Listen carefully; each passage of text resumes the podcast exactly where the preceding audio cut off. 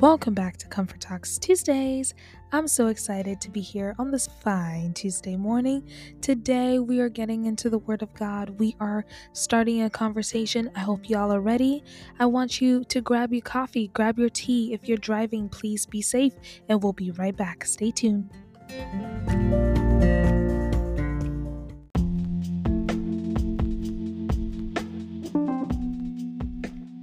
Welcome back to Comfort Talks Tuesdays. I am so excited to be here with you on this fine Tuesday morning.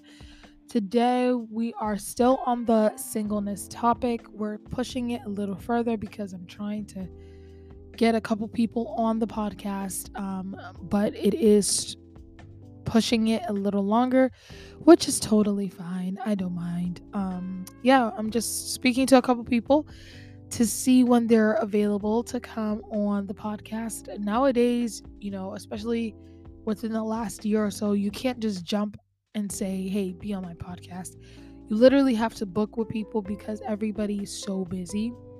Everybody has their own lives, and you got to respect that. So I have to make sure and talk to them first, and they have to make space. So a couple people are going to get back to me but you know it's all good. We i'm so thankful for all of you. We thank god. Heavenly father we thank you for today. We thank you for the life that we have. We thank you for all the audience. Everyone we thank you for everybody that is listening. Lord take them to work. Take them to wherever they need to be today in jesus name safely in jesus name. So today we're talking about identifying red flags within your life especially within your singleness a lot of times we tend to point out other people's red flags, correct? Sometimes we look at other people we're like, oh, you're at fault at this. You don't know how to listen. You don't know how to communicate. But we tend to forget about ourselves. We tend to not want to be fully aware of our own behaviors and our own characteristics that are holding us back. So, today I want you to understand that we are trying to strive for self awareness, spiritual awareness, physical awareness, and just overall awareness in general. We're just trying to be so self aware that we understand that if we are the toxic people within relationships, within our family, relationships, within our friendships, that we are able to address that respectfully and we're able to address it maturely. If you're identifying three red flags within your life and within um, your singleness right now, you're not being hard on yourself, you're just being real with yourself. Sometimes it takes a little bit of authentic- authenticity for us to know that we have to change and we have to work on changing. Changing does not it doesn't happen in one day. It's a gradual process. So you have to be willing to do the work. So today um y'all know that Bible verse, 1 Corinthians chapter 15 verse 33. Do not be misled, but bad company corrupts good character. Have you ever thought that that bad company could be you? Cuz a lot of times we look at this Bible verse and we're just like, okay, the bad company the bad company that I'm around, friends and people that you, you know, your daily lives, and you start pinpointing, you start pointing fingers at who's the bad company that's corrupting your life, that is corrupting your character. But no, sometimes you got to look in yourself and think, am I the bad company that the Bible is talking about, is speaking of, is speaking of? Do I have certain traits, characteristics that I'm exhibiting that is actually corrupting those around me? Um, is my um, presence causing other people to feel anxiety, to feel um, a sense of just anxiousness? Or are people safe around me? Are people able to speak to me freely? You have to see that are you the bad company? And if you are, it's time for us to work on it. Don't be hard on yourself as in, oh, you're bad company, so you can't change. No, take it from the standpoint of, you know, I may have some traits that's causing you know, other people um, uncomfortability. So I have to just gradually work on it. It doesn't happen in one day, but it does take a process and you can definitely accomplish it. So, three red flags that you're going to identify within your singleness that I kind of came up with was Are you patient? Are you slow to speak? And are you slow to anger? Therefore, my, blo- my beloved brethren, let every man be swift to hear, slow to speak, and slow to wrath in other translation um, be slow to speak and slow to anger How is your anger at this point? Are you working on it? Do you get angry easily?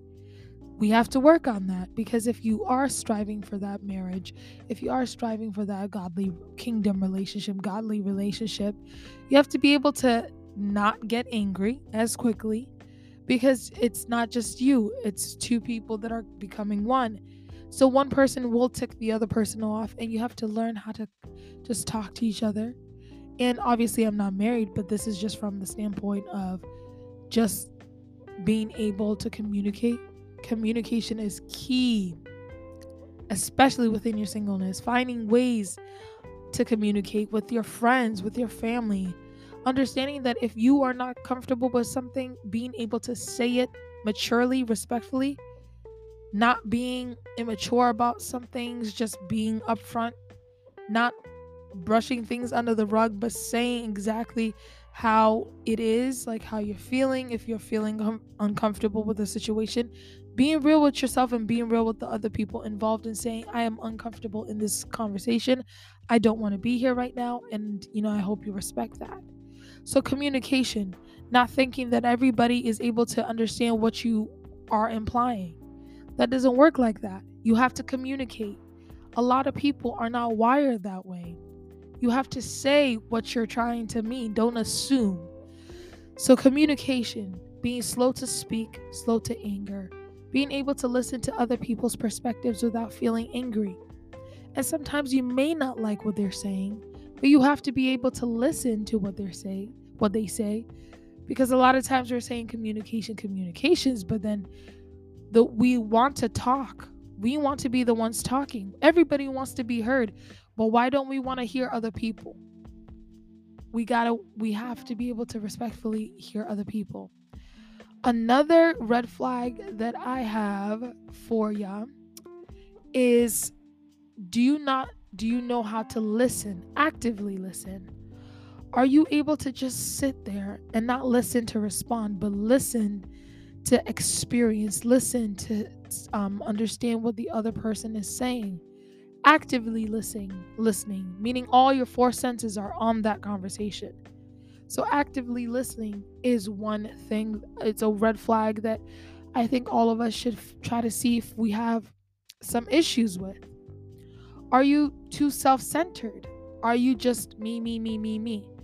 And especially within this generation, we have something called self care. You can take care of yourself, self care is fine. But let's not neglect other people as well.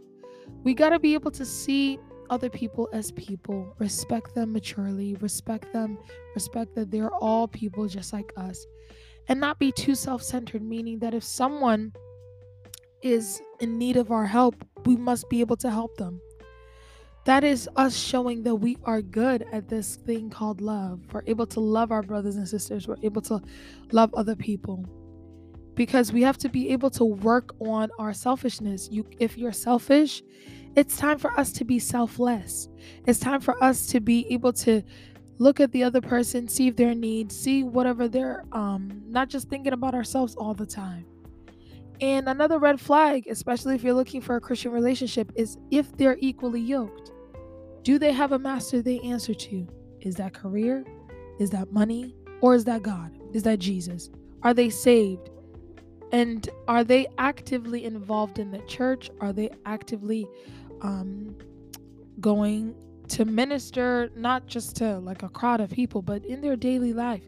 It, are they ministering to other people? Are they ministering to themselves? Are they praying, actively praying? Not just a churchgoer, we can all go to church, but someone that is actively looking after God's own heart, someone like David. So, red flags that you're going to look into your that's for some looking into a partner, but in yourself, are you saved? Are you willing to get on your knees and pray? Are you actively in a church? How is your relationship with God? Are you not, you know, consistent in your relationship with God? So these are just red flags that you're going to look into yourself. How is your relationship with God? How um how's your communication skills? Are you slow to ang- um slow to get angry, slow to speak? Are you self-centered? Are you selfless? Um these are all things that we can work on, especially within our singleness, because we have all the time in the world. And if you don't have all the time in the world, you have more time than you would when you're married because you're just taking care of yourself, you and your God, your family for taking care of them as well. But you know, you are single.